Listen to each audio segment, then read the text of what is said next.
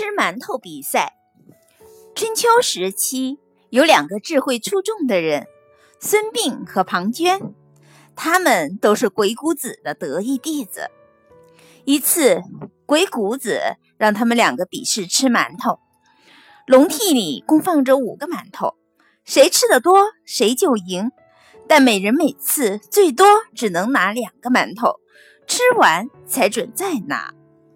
鬼谷子刚宣布比赛开始，庞涓就立即上手上前，一只手抓起一个馒头，狼吞虎虎咽地吃起来；而孙膑却不慌不忙地伸手拿起一个馒头，慢慢地咬，慢慢地嚼，慢慢地咽。庞涓不禁暗自得意，以为自己肯定会赢。然而最后却是孙膑赢了。你知道这是怎么回事吗？原来庞涓一次吃两个馒头，孙膑却只吃一个馒头。但孙膑只要在庞涓吃完两个馒头之前吃完自己的那一个馒头就可以了，这很容易办到。然后孙膑就可以把笼屉里剩下的两个馒头都拿起来，而庞涓吃完手中的两个馒头时，已经没有馒头可拿下。